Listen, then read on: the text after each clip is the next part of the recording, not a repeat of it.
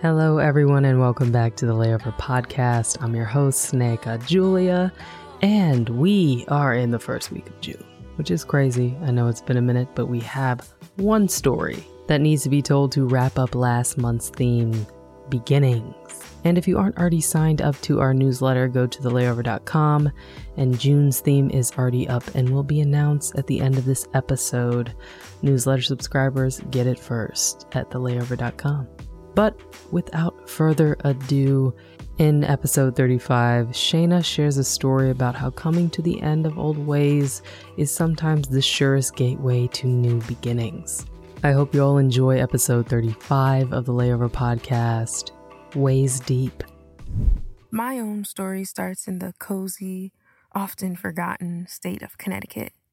Trails belonging to my family going back to some southeastern states. But first, our roots are across the ocean in what is now called West Africa. Fish on the grill, Jesus Christ, music that makes you two step, and a card game that I still can't play called Spades are just a few of what is woven into my DNA home, beginnings. And while I am grateful to know that some of my family were folks who found freedom after Talbot County, Georgia plantations, were the first black person to, for different achievements, like graduating from a particular high school, and broke both curses and barriers for me. I always yearned for a longer, deeper, slower sip from the well that runs farther away. I always wondered if black people who'd visited were exaggerating about the land feeling akin to mother. So, what did I do? In 2018, I studied abroad in Ghana, West Africa, for four months to see for myself, feel, begin.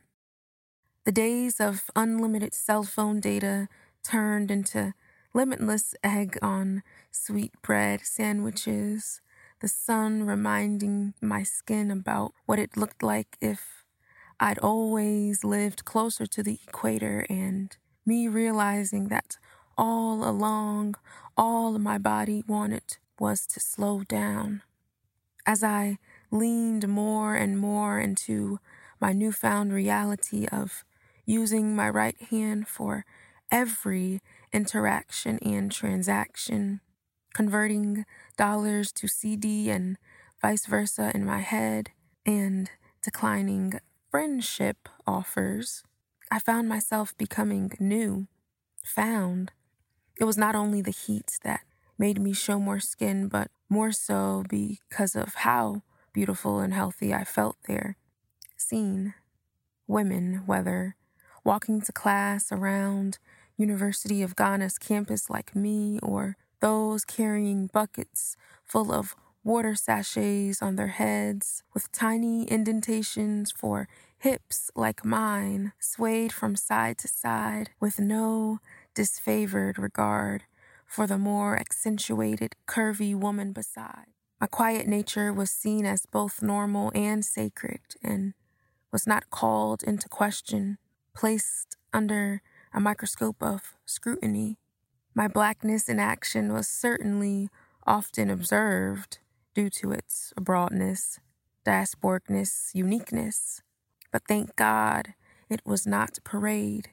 I say that we often have to come to the end of ourselves, or at least who we were slash are in the world that made and shaped us, to usher in a new one. When talking on the phone, FaceTiming, or Zooming with friends, I'm now the one on the receiving end of, well, I'm gonna let you go. I find myself prescribing to a slower, sweeter, gentler pace in museums and grocery stores alike. When I'm in an international supermarket, I low key try to catch words like baby and sane that aunts grabbing bags of gari might leave behind for longing ears like mine. but in a wild way. I do not mind often at all. What I'm trying to say is sometimes after you have drank from the deepest well that you know, after adventuring through the brand new and leaving the structure where you found it, you are tasked with making fresh starts from imported palm oil, hands scarred from too hot cooking grease, the remnants of former beginnings which have now become closures to other chapters. And isn't it remarkable that memories, time, and how we felt when we made both can never be owned? When family couldn't get to a store like Walmart or Family Dollar, I'd watch them take a clean towel, a pointy kitchen knife, and one end of that towel. I'd often be tasked with grabbing onto the other side as they quickly sliced down the middle of the cotton, gripping the half that I was responsible for with precision. All of that would be done to make a couple of washcloths, rags, whichever term you prefer. The stringy scraps that remained would be used to wipe up small spots on the ground or something else. Every piece was seen as purposeful and put to use. I think it's beautiful to see a butterfly come to be or a baby, for example. The pulling together of previously spun fabric, fractured marrow, and memory from which life can still grow and dollars to make dream turn reality are a beautiful, different kind of new beginning.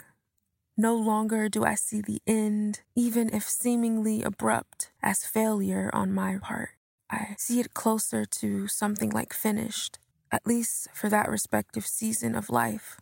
Maybe I'll be back when I'm wiser, healthier, happier, more honest, better. I have learned that love that has had a while to sit isn't always the sweetest swine, that not every friendship was designed to survive every storm, that it is not always necessary to completely write off ourselves and one life chapter in order to write another. When handled with compassion consideration, extreme gentleness, and the careful precision of a thoughtful paring knife. The ripest of mango can be frozen and stored away to see another summer. What some of my predecessors will have to remember me is just my remixed instant pot jollof recipe, or my cringy Ghanaian English, or my mustard seed necklace. And that, my friend, is sometimes life's most beginning of beginnings.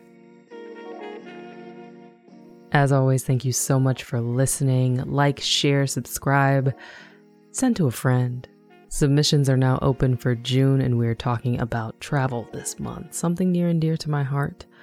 Wherever you are in the world, each place you visit and the people you encounter can impact how you think, how you feel, how you see yourself and the world around you. This month, share a story about how travel has affected you.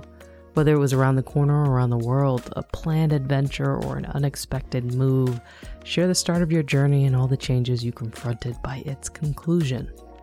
Were you ever the same again? How did it change you? And what lessons stayed with you?